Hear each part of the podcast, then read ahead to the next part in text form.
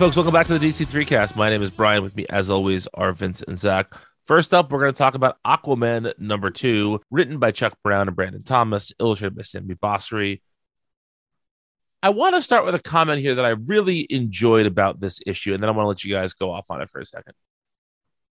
One of the things that we are accustomed to in comics, in part because of the era in which we grew up, but also just because if you read comics enough, these things happen like we've seen Batman and the Joker have to team up now and then to take on some sort of threat bigger than ever. Superman and Lex Luthor do this all the time, right?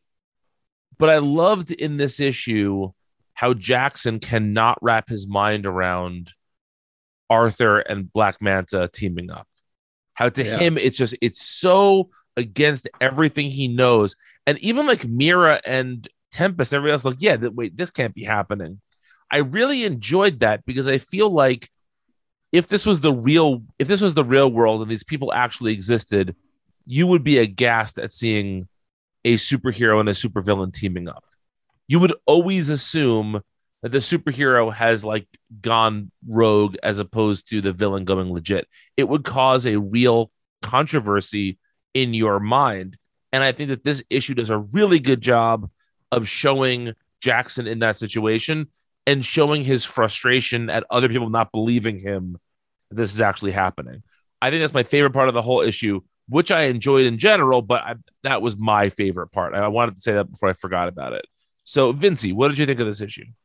Yeah, I, th- I think that's a really good point. I think like um, you would you would forgive me for for being sarcastic whenever we get a new solicitation that's like Batman is going to cross one line he never thought he would he's got to work with the Joker, you know, right, right, yeah. like like Jackson just clearly never read Batman Europa, right? Um, but uh, having said that, like I think you know that's cynical me on the outside looking at a premise that that is well worn.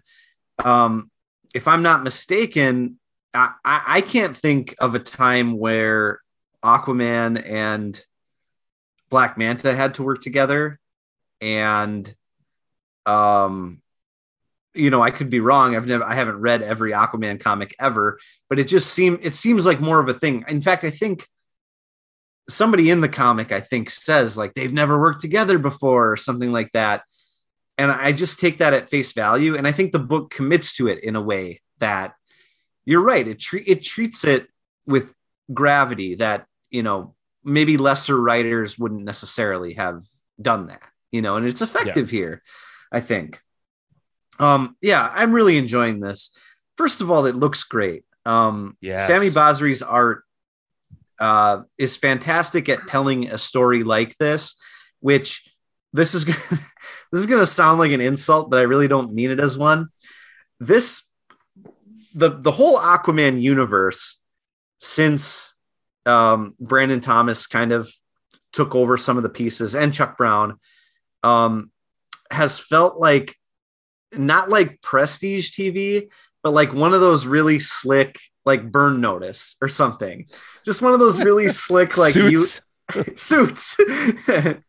uh, uh, what was that one with Rose Byrne on AMC? Um, oh, um, oh God, Glenn Close, right? Uh, you're not, you know, the, you're not thinking of the closer, are you? No, no, no. That was uh, that was someone. Uh, or maybe it was the closer.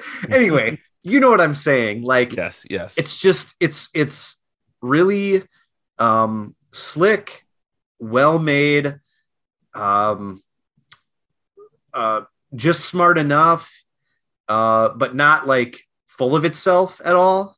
Like it still knows what it is. It still knows it's a comic, right?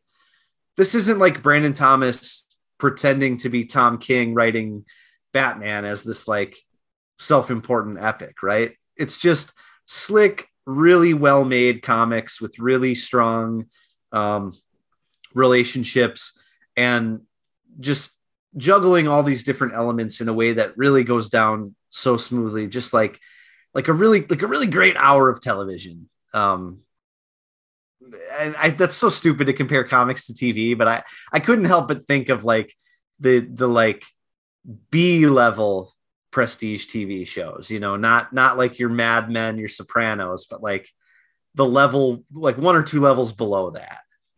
Well, I think that's a really good observation actually because this issue there was a time when I was I flipped the page and I was like, "Oh wait, there's still a substantial amount left in this issue." Like a lot happens in this issue. It's it it feels like there's multiple scenes that happen throughout and so many times with comics of this type it the comic just becomes one big sequence but this has like episodic elements to it so i think that's actually a very good call uh, Zach, yeah, it, it is. Oh, it is substantial. Oh, I was just gonna. I was agreeing with you that it is substantial. Sorry, uh, Zach, go ahead. Um, I like this. Maybe not as much as you guys did. I I mostly really enjoyed it from from an artistic standpoint. I think, like you said, Sami Sami Basri's art is extremely good. Um, eh, I I thought that the Jackson like uh, going on about the Aquaman, like the Arthur Black Manta team up thing was it, it, it made sense in character, but it also just like it just came off as kind of annoying to me. It's just like, do you not know that the name of this book is Aquamen and he is one of the Aquamen? Like do you not understand the basic concept of the book that you're in? and it just it uh on like a meta level, I just like no, he thinks he and Arthur are the only the, Aquamen. Uh, the only Come Aquamen. On. It just like he's looking at the cover right now and he's incredulous. I I just like I understand like that this is a logical story beat and a logical stance for the character to take but ultimately I just thought it was kind of boring and I wanted to know more. I, I wanted it, it, it got in the way of the parts of the story that I was more interested in. Um, and, and it also just made, I, I don't, I've not loved the way that Jackson has been written, honestly, in a while. Um, not just under Thomas. He, he just like, he, he comes off as like, maybe it's not even the way that he's written, but it's the way that he is perceived by other characters. Like, you know, the whole last arc had to do with that the misunderstanding about him, you know, being a suspect for planting those bombs, and then all of the like you know him grappling with like the revelations of his of his mom's history and everything. And he just comes off as a character that is just like he- so heavily like doubted by others and like so unsure of himself and kind of like a loose cannon like we see in this issue very like unstable. And it's just not exactly where i would like the character to be even if i guess it is kind of a compelling place for the character to be it's just it's just not really what i like so so i didn't enjoy it quite as much if if that makes sense yeah, I, and I, I, do think I, I, said last time we talked about this book that I, I did think we were past the uh, Jackson is a hothead portion of his character, and I, guess we're not. Yeah, we're not. Um, but I'm I'm chalking that up to that's just the way that's just the way DC and Marvel comics are. A, a character if a character ever has growth, it's like five years later. sure. I, I also thought it was very interesting how like the sections with Jackson and and Mera and Tempest, which I want to say are like I, I the the combination of the characters and like the way that the Aquaman family works is so cool and interesting to me now. I think it's like the best aspect of this book. But I thought it was funny how how densely wordy those sections were, interspersed with the sections with Arthur and Black Manta, which were silent. Um, mm. It was an interesting choice. Good call. Yeah, I definitely agree with that. And um, I have in my notes here, and I just want to read this note verbatim. I love any comic with the line, I need to call Frankenstein on Mars. Uh, yeah. That is good. Yeah, that is very good. But what I want to say about that too is I think it's interesting that Mera thinks that Arthur's acting weird too, and I, I think that for for the comic reader that looks at these books through a certain angle, we've seen the hero and villain need to team up before thing. But maybe something is wrong with Arthur, and we don't know that yet. and then I think this takes a very different tone. Like, I think Jackson's concerns feel very different if there's a reason for him to actually be concerned beyond just he didn't read the solicit slash cover of the book. Right, right. I'm glad you brought that up too. The the, the thing about Mera specifically says something like, "Ever since he's been back from Mars, he's been acting weird," which is such a that's such a like silver slash bronze age Yep. thing because like there'll be there'll be an issue of Superman where like he's acting funny on Earth and Lois and Jimmy are like, what's you know what's wrong with Clark? And then halfway through the issue, you find out that he picked up some virus on planet blah blah blah blah, blah. Right. and by the end of the issue, he has to rid himself of it, and you know it, it's it's that feels like such a throwback comic booky element. I hope they, I hope there is something to that. I hope it's something wacky uh, and not just a disappointment. It, it's also very cool how like that was a you know kind of almost one-off line in Aquaman: The Becoming that that he was going to Mars with Frankenstein, and Mhm. we said at the time like, oh, that's a story I'd really like to see.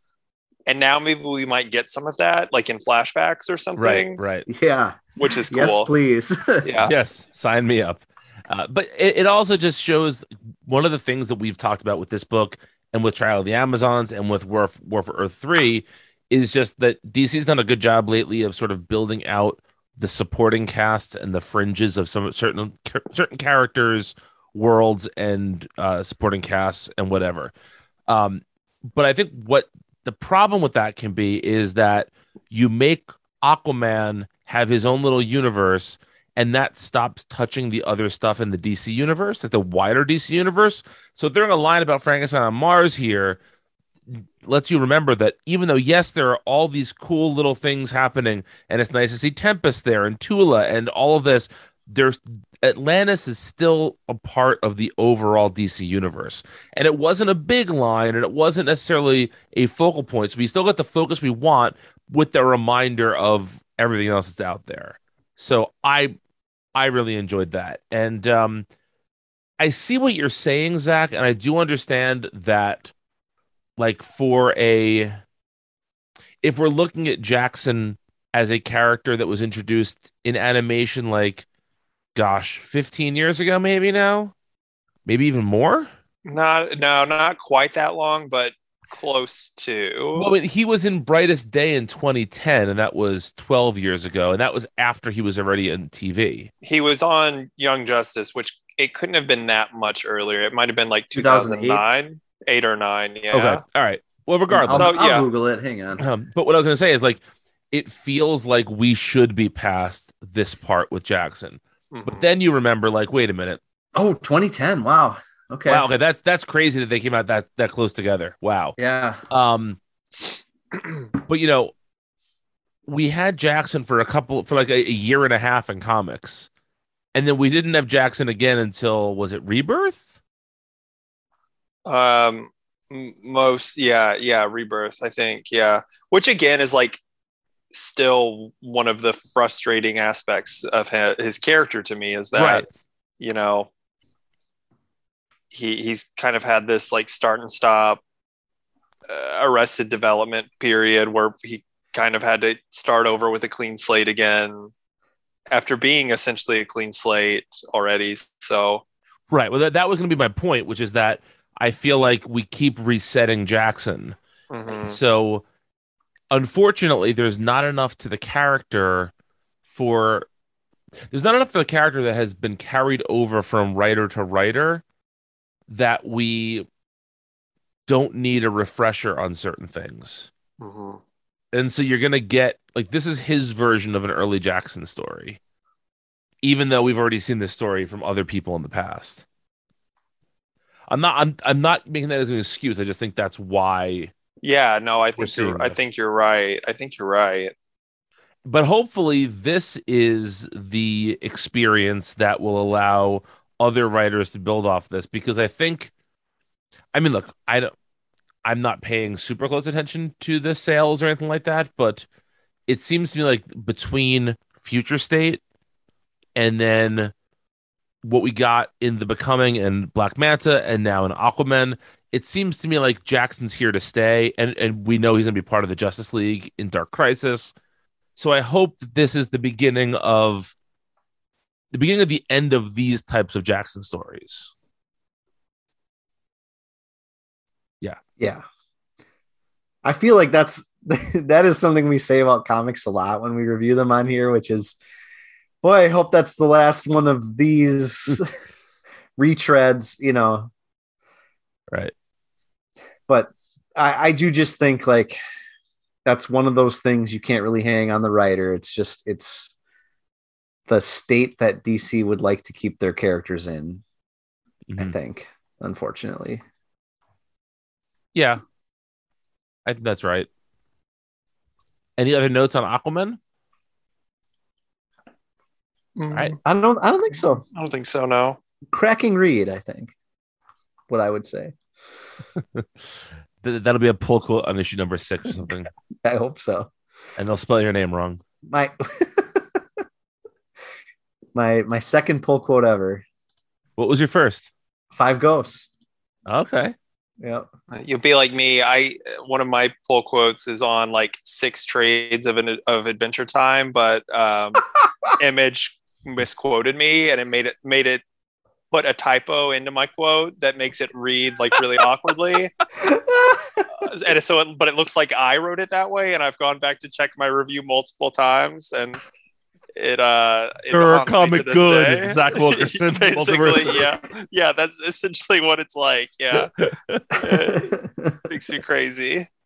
I have a pull quote on an issue of James Robinson's Fantastic Four, which is probably not earned. It was probably just me gushing over Starman, you know, in the guise Yeah, it's just like the, your actual quote fantastic four is not as good as starman Exactly, yeah. fantastic four is dot dot dot as good as starman Yeah, exactly.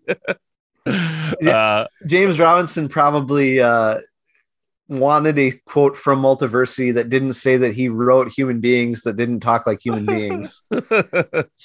yeah.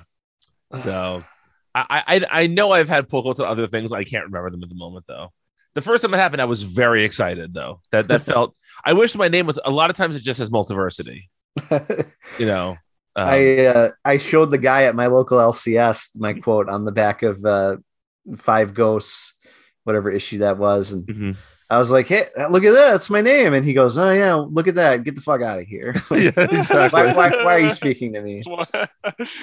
oh man the whole pull quote is it it's I, I hope this isn't too like out of school to to talk about about how like there was definitely a time when I was writing comic reviews where it was like I would you you could sometimes pick a book knowing that if you picked that book and wrote about it favorably there's a there's a chance that you get a might get a pull pull quote. Uh, I don't will know not- if that's I- just I- prevalent now. That was a yeah, thing for that was a certain thing while. for a, for a for a while and I, I will i never purposefully like i never sold out enough to like gush over something just to get a pull quote but uh, it was always in the back of my mind That's awesome. They were spilling the multiversity beans here tonight. This well, is, not uh, just my beans they're just my beans um, I mean, there was a while, there was a minute where you could review like any image number one, and like Oh yeah. it was a, it was a competition to get a get your your review quoted, like amongst all of the the review sites. this is an aside that has no business in this show. But did you guys see that image official timeline book they released? yeah, Did you see that they they put among their like Eisners and stuff when they won Multiversity Publisher of the Year? no, Yeah, if you look at the back, it says like Publisher or Multiversity Comics in all the years they won it. oh Wow. man, okay. So I said that to Matt take and that Walt. CBR. Yeah, I said to Matt and Walt, and they were like, "What is this?" I, like, I don't know, man. Big time stuff. Exactly. Yeah. Uh.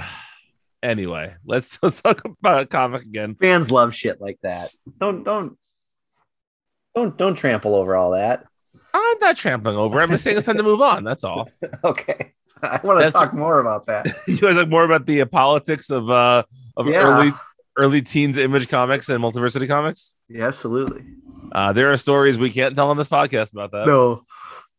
All right. Up next is Sensational Wonder Woman Special Number One, written by some people, illustrated by some other people. We'll go Wow. through the.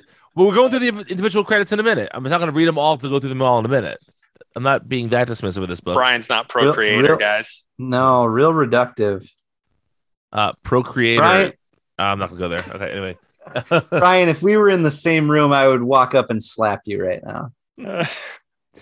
and uh, Comedy. Yeah, exactly. So anyway, the first story is called Hell Hath No Fury. It's written by Paula Sevenbergen and illustrated by Paul Pelletier. And uh, Zach, what do you think of this first story? I already forgot what happened. Hold on, let me. uh This is the one where Now there's was being reductive. there's the kid in the Wonder Woman costume. Oh yeah, this one was nice. This was a good story. I liked it. Uh, yeah, it was very sweet. This it one was, was, the, sweet. this was the sweetest one in the book for sure. Yeah, it was. It was good. I think it was probably the best one. The art was really good. Um, the the story was fun. Yes, I I did enjoy this one. Yeah, I have no problem with this story. I mean, was it fantastic? No, but for for the type for for what it was going for in the book it was presented, this is a fine story. hmm Yeah, this is about as this is about about as much as you can ask an anthology story to do. And I really appreciated it on that level. And I thought it was genuinely touching. And I love Blue Blue Snowman because it's such a wacky design. I don't think I've ever heard of Blue Stone Snowman before, so um, I like this character though. Yeah. it's a goofy villain. I, I I would think that I would eventually tire of ice themed villains, and yet DC keeps uh, keeps showing me their vast repertoire of interesting ice based villains. Yeah. He's uh well, no, I, I actually I shouldn't say he. I should Yeah, say you're they. right. Yep. It's uh yeah, uh, gender fluid. Even though even though their name is Blue Snowman. yes, it is a very funny thing to have such a gendered name, and uh, Well, because in this case, it was the the original Blue Snowman was the father, and then the reveal is that this is Right. the you know the child of uh, the original Blue Snowman. Yeah. But I love the design too, just like a like equal parts snowman and like wacky old school robot. Almost reminds you of like the old uh Rankin and Bass uh claymation stuff. Like the snowman from those specials. yes, Um yeah. Good stuff. yeah, it was. This was a, a very good. This was a very good anthology story, um, and I'm sure we're all expecting the book to just get better from here. I, Well- I did I didn't hate the Scott Kollins story. No, it was it's- actually pretty fun. I thought. Yeah. So uh, next up is the Threat of Doom by Scott Kollins, and this had very good art, and this was a fun idea. But uh, my notes say it's a fun idea done in by laborious dialogue, and I stand by that. I agree with that. I I, I kind of let the dialogue and and the narration kind of like roll over my smooth brain as I read this, as I continued through it, because I liked the art so much. And you know, I am a Scott Kollins fan, but I I think there are times where Scott Kollins does really really great work, and then there are times where he does just like good work. And I think this is a time where it's really really great. Like this is as good uh, Scott Kollins as I've ever seen. I think um, some of the detail in these big uh, spreads where Wonder Woman's fighting the whatever that dragon, whatever that big like uh, dragon beast is called. I can't remember what they call it, but um, some of those pages are really gorgeous and detailed, and and I love that style. And so I really enjoyed looking at this one. The words were uh, extremely inconsequential to me. it's a good way to put it. Yes. Um, yeah. Zach, anything to add to that? No, no, not really. I, I did really like the art though. Like this is some some of the best Kollins art I think I've seen in a while, and I I generally really enjoy Kollins anyway, so I, I was here for that. And I don't know if I don't know if Co- Kollins was responsible for this or the letterer. Um, who was the letterer on this? I'm scrolling to try to find Um, the credits for this one. There, uh, Ryan Christie. Ryan Christie. So I don't know whether it was Kollins or Christie, but a lot of the like sound effect lettering, Mhm. uh, like the, the the story is littered with that stuff, and it's all really well done and really well used. I think. Um, there's some time. There's a, a couple panels later in the issue where, or later in the story where the the sound effect words are kind of like built into the scenery almost like you can like they're happening behind Yes, yes, some buildings yes. and they're like poking out from behind the buildings and just some really neat stuff done with that um that you don't you don't often see artists and letterers go the extra mile with that stuff um because because you don't need to i mean mo- most most of the time you're not going to notice it but i noticed it and appreciated it Yes, I agree. I think that tep- typically tends to be the letterer that does that stuff, but I'm I'm honestly not sure in this instance who does that. But I Yeah. agree, it was very very well done. I, I almost think it's the letterer too, just because it it is, you know, sometimes it's done in the same style as the art, or like the, you know, like Scott Kollins has a very distinct line, right? Yes, And the letter, the lettering in the sound effect stuff doesn't look the same. So I would suspect it's the letterer, but I, you know, I know it can go both ways. So I I, I would love to know which it was. Yeah all right, next up we have Swapped by Stephanie Phillips and Alitha Martinez. Um, besides this being a very lame Freaky Friday joke that we've seen a thousand times, is there anything to say about the story? Because I got nothing. I don't have anything to say either. I it, I hate it that it was like half the issue too. Yeah, it could have been shorter. If it would have been shorter, it might have been a, a little fun, but boy, yeah, it was it was too much. It went on for too long. It really wore the concept out. Like like you said, Brian, we've seen this concept uh, a million times, and that's fine for like ten pages in an anthology. But But this was Zach, way too much. Zach's right. This was half the issue, and um, and I think that's just because this issue. The only reason we're talking about it is because there's so little to talk about this week. um, it's one of those fifth weeks, right, or or something like that. um, yes. but uh, uh, uh, the only reason this issue got published, I think, is because they needed something. So they just jammed a, a bunch of those like sensational Wonder Woman digital stories together. Is that what these are? Well, if they're not, they they, They were intended for that. At They, they sure are a lot like them. Yeah. yeah, right. yeah. Right. So it it seems like if if these weren't originally digital sensational issues, um, they were certainly concepts that you know they always talk about. Rich on Bleeding Cool or whatever always talks about how uh, DC and Marvel have stories that are quote unquote waiting in the drawer somewhere. You know, Right, right. that's what these feel like. Whether that's true or not that's what they feel like. And so it really comes off as hey we got a week here that's kind of light. We could throw wonder woman's name on it. We could throw some stories that we have pitches for sitting around put this together. It doesn't have to be much you know Well, I, I ju- and yeah. it was it was going fine but that yeah this third story is just too long I agree completely. And then uh the fourth story. Oh, that's it. Sorry, that's it, right? Yeah, three stories. Yeah, just three. That- just three. it that's felt it. so That's- it felt so long. I thought there was a fourth story. Well, it Oh, wasn't man. like an 80 page issue, so you wouldn't maybe expect it to have like Yeah. four or five stories, but um, nope. Yeah. Yeah. I- I- again, like this this doesn't hurt anybody, but it's not it's not great. There could have been a better use of of everyone's time here, but oh well. But uh, speaking of use of everyone's time, we're going to get to that in just a minute as we take a break. And we'll return with a discussion of Shadow War Alpha number one. I guess number only. it's a one shot. Hello, we're the hosts of the Multiversity Manga Club podcast. I'm Emily. I'm Zach. And I'm Walter. Each month, we pick a manga to read and discuss among ourselves. Past books include Monster, A Silent Voice, and Pokemon Adventures. We also look back on the past month's installments of Weekly Shonen Jump, discussing the highs and lows from the Viz anthology.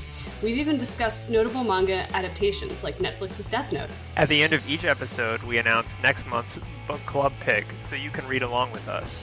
We're always open to suggestions for future books as well. So join us on the first Friday of every month on multiversitycomics.com, Apple Podcasts, or your podcatcher of choice. And we're back with Shadow War Alpha, written by Joshua Williamson, illustrated by Viktor Bogdanovic. Um, the first thing I want to say about this is I was surprised. It wasn't a huge amount, but I was surprised by the references to Event Leviathan in this. Uh, that was something that Williamson was not involved with at all. And we saw we've all seen this as sort of the culmination of what Williamson's been doing in Deathstroke and Batman and Robin. But it's interesting that he's drawing from Event Leviathan too. And I I appreciated that. I think it makes this feel really cohesive in like the last couple of years of DC Comics. And overall, I thought this, this was a pretty enjoyable first issue. I have a, I do have some more stuff to say about it, but I want to get your sort of initial first thoughts on this as the kickoff to the Shadow War event. So, Zach, what did you think? I really liked this a lot. I was chatting a little bit with Vince about it in secret spoilers chat because Brian didn't opt in. Um, so I hadn't read it yet. Well, that's what, he's, that's what he's saying. That's what I'm saying. You didn't opt in. Um, this felt just extremely satisfying from like a continuity junkie point of perspective like both both just in terms of all the stuff that williamson has been doing which i did i also mainlined all of um not all of but i caught up on deathstroke and robin prior to this and just like how satisfying this is as a continuation of that stuff and then also like you said picking up on some of the threads that bendis was doing even if we didn't necessarily like all that stuff um it, it makes sense that it would show up here. And there's just some like really satisfying moments in this, like uh, Bruce reuniting with Damian, uh, all the stuff with Ra's and Talia was good. The big moment with Ra's al Ghul was very surprising, I think. And um, yeah, I, I really dug this and I'm excited to see where it's going to go. And I was not really excited about this at all before I read it. Um, I have a Rachel al Ghul comment, but I'm going to save it for the Batman episode next week. Okay. Um, I also I have a big theory, but I probably well, can't talk about it until next week. That's why I'm saving mine for next week too, because it okay. it sort of leads to some other theories or whatever. But um, okay. Vincey, what did you think of this? Well, first of all, I just wanted to get this off when you were bringing up the Event Leviathan stuff. The Brian Michael Bendis is real. there it is. And not really. I just wanted to say Bendisance. Um, uh, I like this a lot. Uh, Zach nailed it when he said it like scratches the continuity itch. I think something we talk about a lot in the show that we are dying for is for books to be referencing other books to make the DC universe feel like a universe again. Yes. And I think that has been an on and off complaint since the new 52 obviously and back then it was because they were um they were doing uh shared continuity but they were doing it in a really weird way where like yeah they had months where like it was mandated that the books crossed over with one another right but they only did it in highly specific pockets right like um uh it's every book had to have like Suicide Squad in it at some point, right? or Batman had to show up in every book. But you you never got the feeling there were there were certain corners of the DCU that would never touch, right? Right. And I think there when DC is at its best, at least in a modern sense, we always talk about like that that lead up to Infinite Crisis, Mhm. the Morris the Morrison Bat stuff, and the and and the Bat world that was kind of built around it. Um, Final Crisis to a degree, where it legitimately felt like any part of the DCU could touch a story Mhm. you know um now I, i'm this shadow war does not fully deliver on that but it's an, an, an example at dc right now in the lead up to dark crisis that i think everything is going in that direction and we've thought that before and we've kind of been let down or or, or you know dc would pull us in and then relent on it you know Mhm. and and get off by being withholding. um, to quote Arrested Development, but uh, uh, it it really is starting to feel like all these books are going to touch one another, and there are going to be references made to what's going on in other books, and it's it's it's heading towards crisis level stuff. One of my Yes. critics, you yeah, know, it does. Yeah.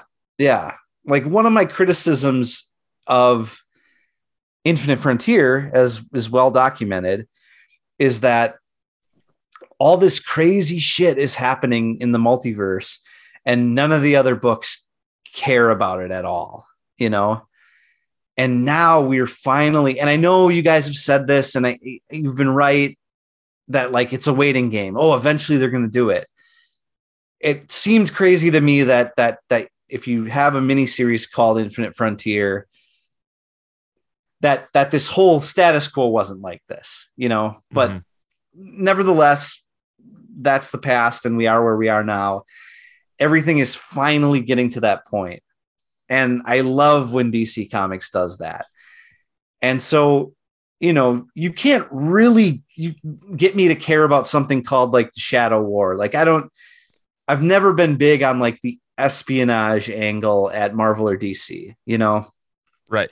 secret Avengers, stuff like that. You know, like the the books may be good, but the concept itself is not the most intriguing thing in the world to me.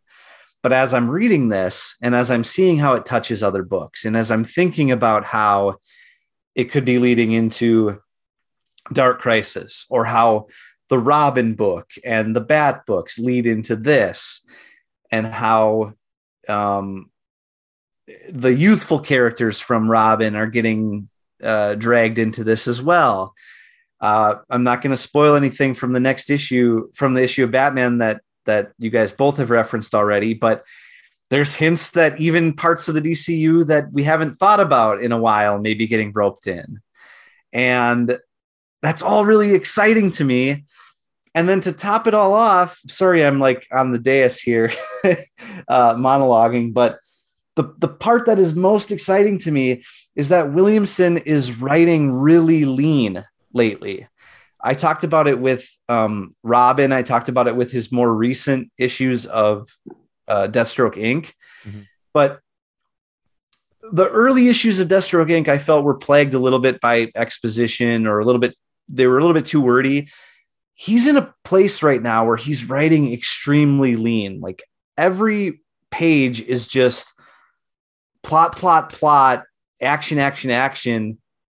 And there's character thrown in there uh, to, to a to a suitable degree, but it's not bogging down at all in narration, in exposition. It's just moving. There are even times where it feels kind of silly how fast it's moving, but I prefer that than to get bogged down. And what I'm saying is like uh, at the at the very beginning of this issue, you get like a one page uh, a one page summary of of Ra's al Ghul's life against Batman, against the Justice League, etc. And then in the very next issue, he's like, ah, "I'm an old fucking man," you know. And then like, and then a couple a couple of pages later, he's turning himself in to, uh, uh, what's the organization? Um, Uh, DEO. yeah, thank you. Yes. Yeah. And so like yeah, it's a little silly how fast it moves sometimes, but that's damn it, that's how comics should be, you know. Um, well, it's to, to echo that point. I feel like more happened in this issue than happened in at least the first two, maybe three issues of the Trial of the Amazons.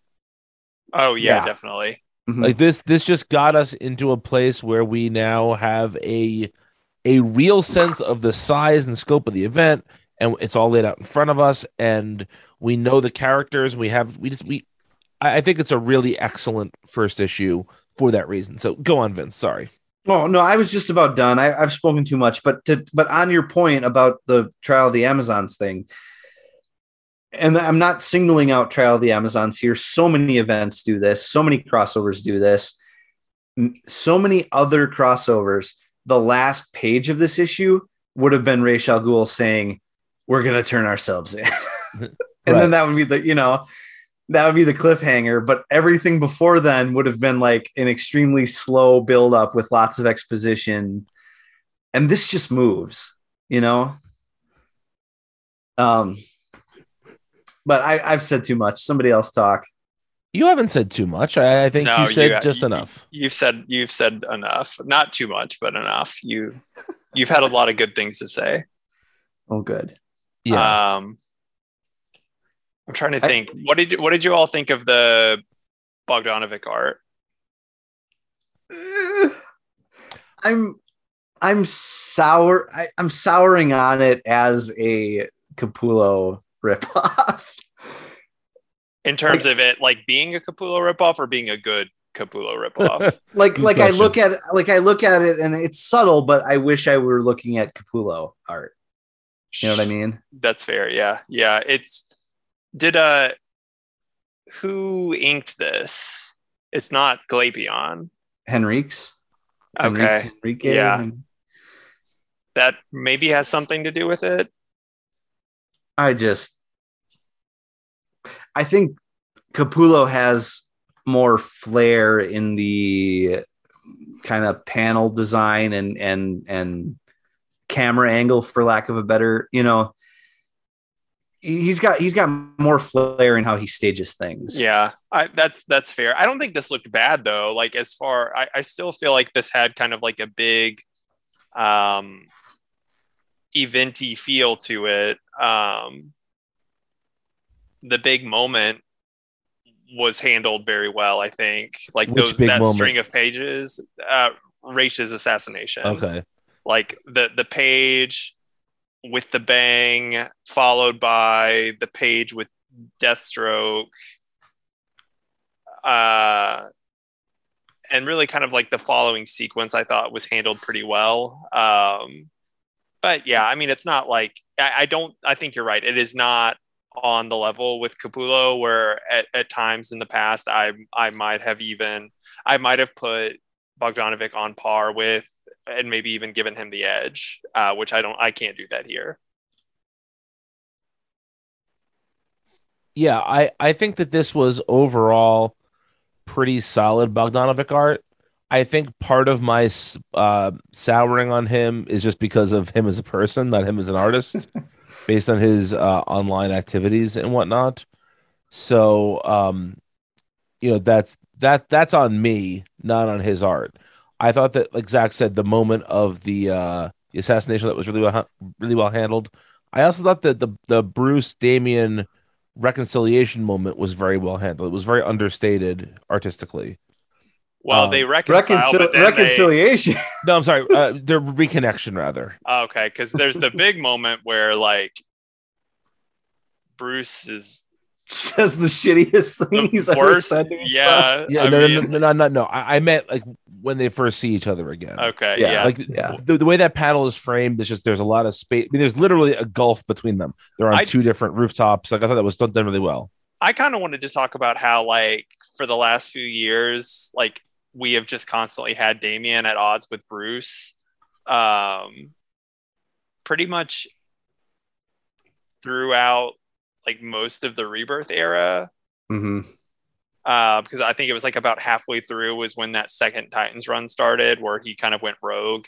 Yes. um, and he has kind of been on the outs with Bruce ever since then. And like the writers continue to just kind of double down on that, and and maybe Williamson is like working us out of that, but it's just taking like a long time to do so. But this like this is the low point, I think, um, of of several years of low points. yeah, you don't really come back from that comment. Yeah, I Which- mean they will because it's comics, but Right. Uh, in in real life it's like really shitty. Bruce is a bad dad.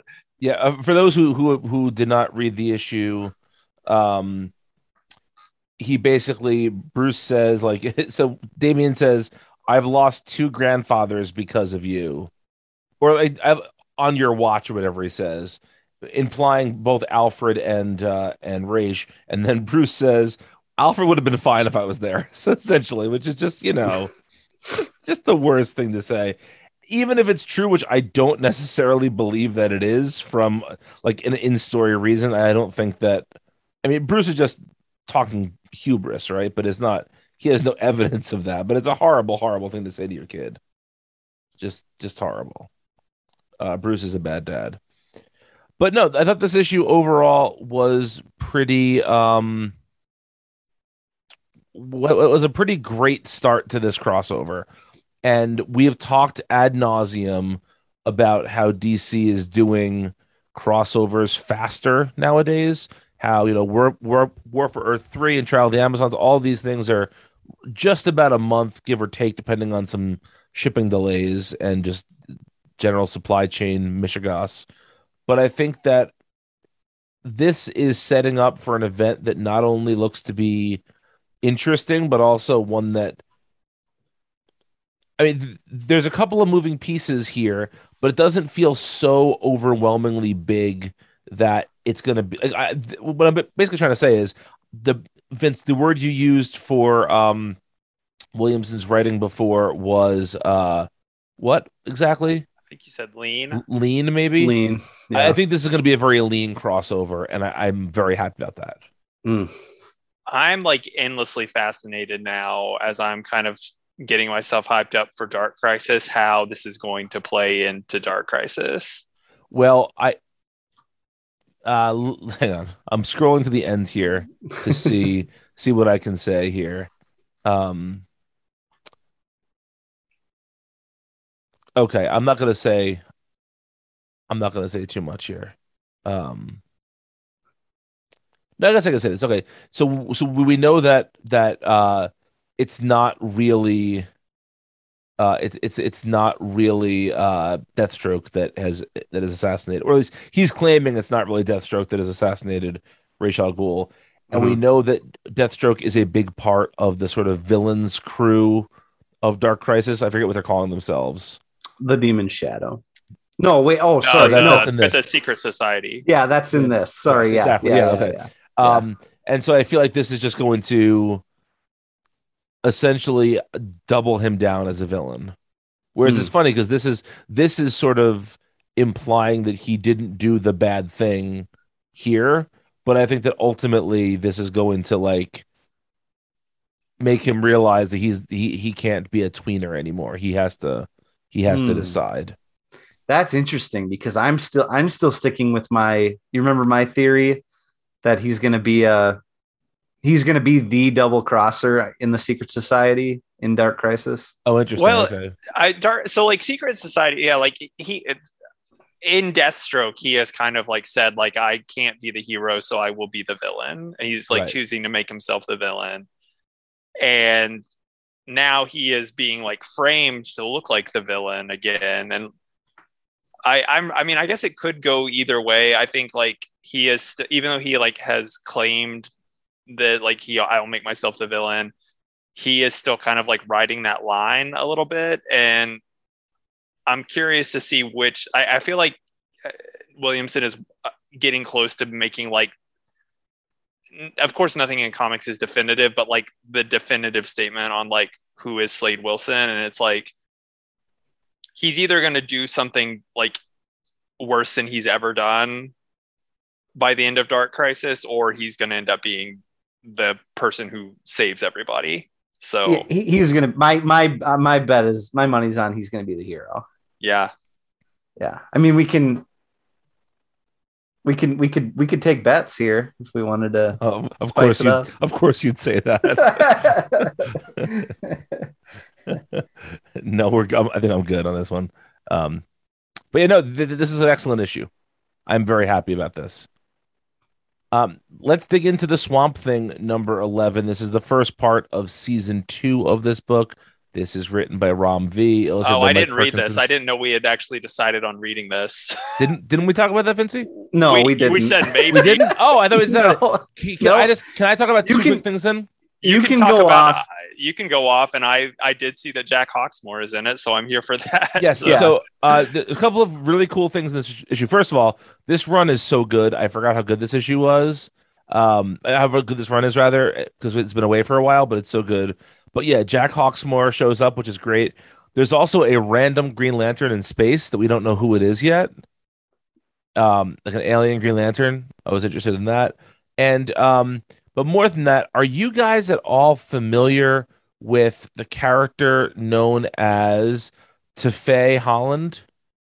yeah, no, that's, Effie uh, Holland? Yeah, that's uh, his daughter. Do you know how that daughter was conceived? Yeah, it was. Uh, he, oh, he got I do know this. Yeah, He like uh, possessed Constantine's body, and Yes, that he I had could, totally forgotten yeah. about that. that's in the this Moore run, right? Uh, uh, maybe I'm pretty sure it is. it might be. Yeah. Um, no, it looks like it's not. It's not. No. Um. Anyway, regardless, What, what? Where was it then? when that particularly happened, I mean, the the character of Sprout, which is the female spirit that, um, they tried to find a body from a deceased person, but was eventually given to Abby Holland. I'm reading the right from Wikipedia. That happened, I believe, in the Rick Veitch run, which happens after Alan Moore. This is after she wasn't. This character wasn't even introduced till '87, and I'm pretty sure Alan Moore Well, was yeah, off 'cause Swamp Thing. She by was a baby, right? Yeah, but I'm pretty sure Well, Alan Moore was let's off see. Swamp Thing by '87. I'm pretty sure it was in Swamp Thing, but Hang- I'll check. hang on, hang on. Anyway, What, wait, what is what is Swamp Thing's? Uh, what's what's his Abby? Alec Holland, Abby Arcane. Arcane. Let's see. Anyway, uh, let me talk about the issue just for a second here. Um, so they in, they reintroduced that character. Doug a- Wheeler and Pat Broderick. Yeah. Anyway, they reintroduced that character in a really good way in this issue. The Hawksmoor stuff is really well handled in this issue too. This is a really fun issue, and uh, I'm glad that we're going to be uh, getting more of this. And I hope we can talk about this more in the future. That's all I want to say. Are you satisfied, Zach? Yeah, I'm satisfied. It's not Alan Moore. Okay. Uh, all right. So Um, then, let, I was trying to find what issue it was. 90. All right. Let's finish up with War for Earth three, number two, written by Robbie Thompson and Dennis Hopeless, illustrated by Kieran McKeown, Ariel Olivetti, Julio Ferreira, and Brent Peeples. Uh, there is one line in this that I loved, which was uh, the uh, Etrigan says, "Attention, snogging humans." At one point, I think it's Etrigan. Wh- Whatever, it might be the Earth three version of the demon, but he says, "Attention, snogging humans," and two characters are kissing, and I enjoyed that. Um, other than that, I thought this did a a halfway decent job wrapping up this event, even though I feel like it's sort of an ev- when you're doing a crossover with a couple of books and it's not just taking place inside the like the main title. I always expect more to happen than what happened here. Ultimately, the only thing that really happened in this issue was that it somewhat sets up a new status quo. Okay, I have to go. I have to interject. Issue Okay. 90 is the issue where she was born. I'm pretty sure that the sex issue happened in the Alan Moore run. Okay. I don't know. I, I, I, I, I you're wrong about the beards. That's no, a, it's that's maybe it from the TV show The State. No, okay, maybe it is Veitch. It's in the Veitch It run. is. It is. It's, it was issue 76, Yeah. which was 88. yeah. Again, Well, we were all kind of wrong. no, I, I never said it was the Alan Moore run. I, I disagree with that from the beginning. We were all kind of wrong. Sure. Sure, Zach. We were all kind of wrong. We were all kind of wrong. Yeah. Sure. Anyway, um, what I was saying was I feel like this was a lot of crossover for not a lot of payoff story wise. Not that I expected this to be the most impactful story in the history of DC, but like nothing happens in this crossover kind of. What's so funny? Since none of this, since Warfare 3 doesn't matter, can I read you this bit from the wiki about this issue of Swamp Thing? Sure. As they kiss, Abby is disgusted by the leftover taste of years of cigarette smoke in Constantine's mouth. In response, Swamp Thing grows chlorophyll in his throat and longs to nullify it. Before they can continue, Abby expresses her concern that Constantine might have been exposed to AIDS. Swamp Thing enters Constantine's bloodstream and checks for anomalies where he finds no trace of AIDS. Man, there was a lot of stuff in the 80s and early 90s about AIDS in comics that Yes, there was. that really doesn't age well. Not, sure. not great, not great. Going going even later than that, like Kevin Smith's uh, uh, Daredevil run begins with an AIDS thing, and that was like 2001, I think. Oh, really? Okay, I don't. I didn't read that. Oh, yeah. Oh man. Well, that's Anyway, also Warfare very non-scientific. Yeah. But Warfare Three. Not not enough happened to justify this event, but it was kind of fun. That's my review. Vince, I man, this fell off. right? the first couple issues of this, I, I was against all odds. I was into Take it. a look at me now. Stop, stop doing that. That's come on. Never, never. I need to find a different phrase then. yes, Um, you do. The only reason I say against all odds is because the dril tweet where he says uh, uh, something about you know I post. So I can't remember how exactly how it's worded, but it's you know something something my good opinions online and against all odds I do it for free. that's that's why I always say against all odds. Um, but anyway, uh, this yeah I um I was digging this despite not liking the Suicide Squad, not liking Ambush Bug, not liking Amanda Waller. like it, it had everything going against it, and I was liking it.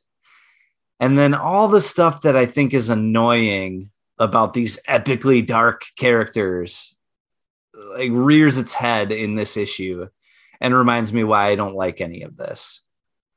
Um, just don't care about the principal members of the of Task Force X and Amanda Waller screwing one another over, and don't care about her forming a team of even more twisted people than she's ever had on her team before, and that kind of thing.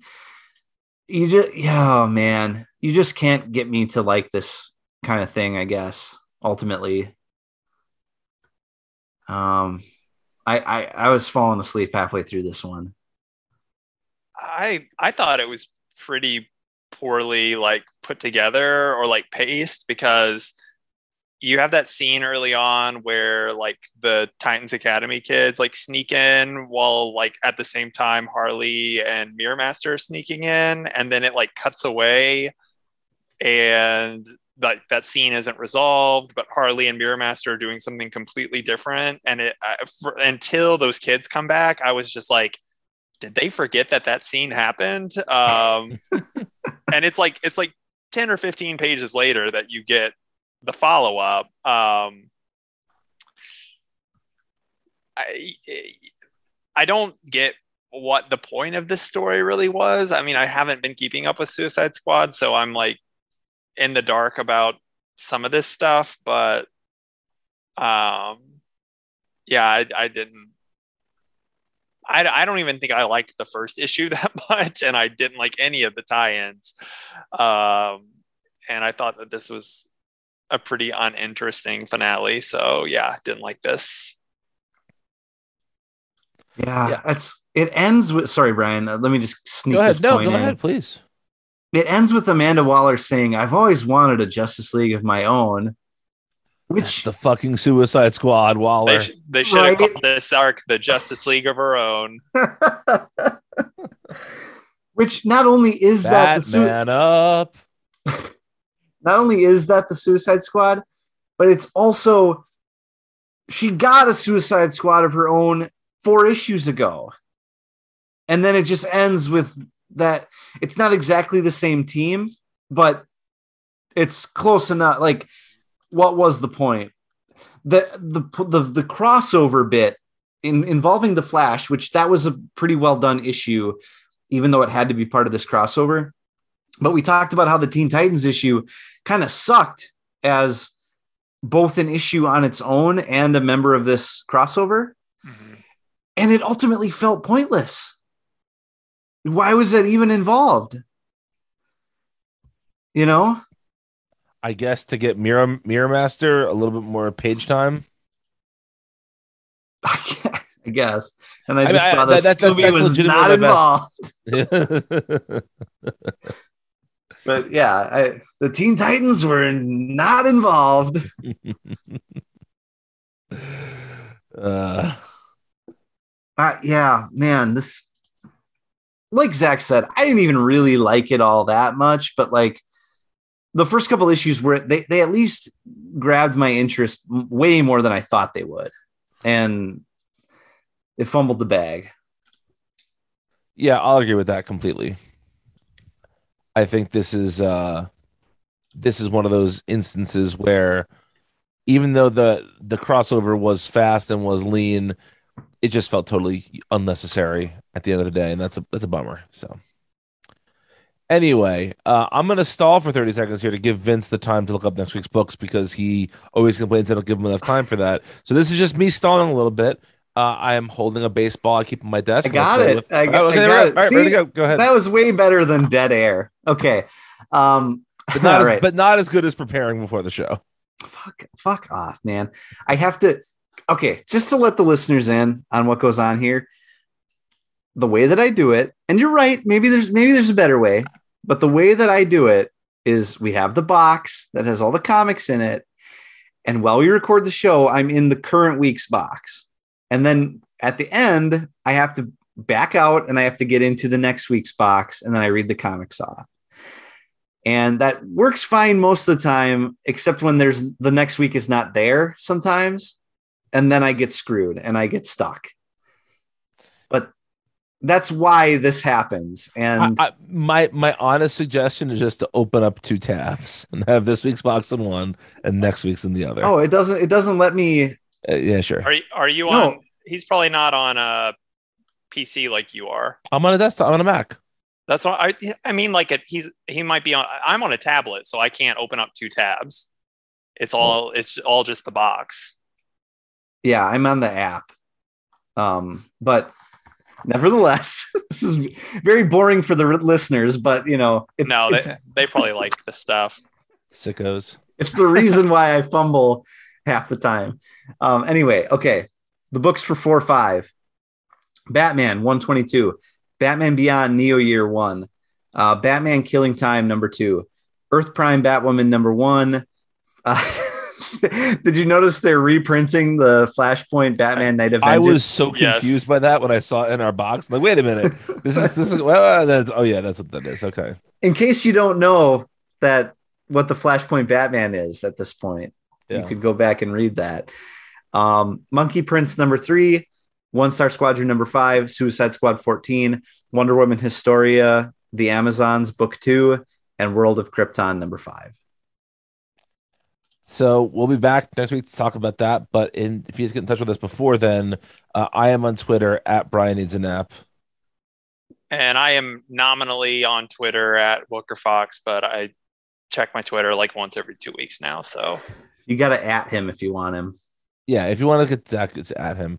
And if you want to find Vince, of course, he is over on Farmers Only. He is currently uh, preparing for a very, very busy uh, season of crying ahead of the national show in September. So just send him some some nice uh, some fluids to keep him nice and hydrated, as he's going to be a teary mess at that show. Don't send me fluids. Any fluids you want, he's not picky. Literally anything you got, send it to him. I found the. Can I can I read off the dril tweet I was talking about? Yes, go ahead. I'm the only guy who knows how to call out the bullshit of society the smart way, and against all odds, I do it for free. That is a funny tweet, but uh, Yeah. All right, everyone. Thanks for listening. We'll be back next week. Take care.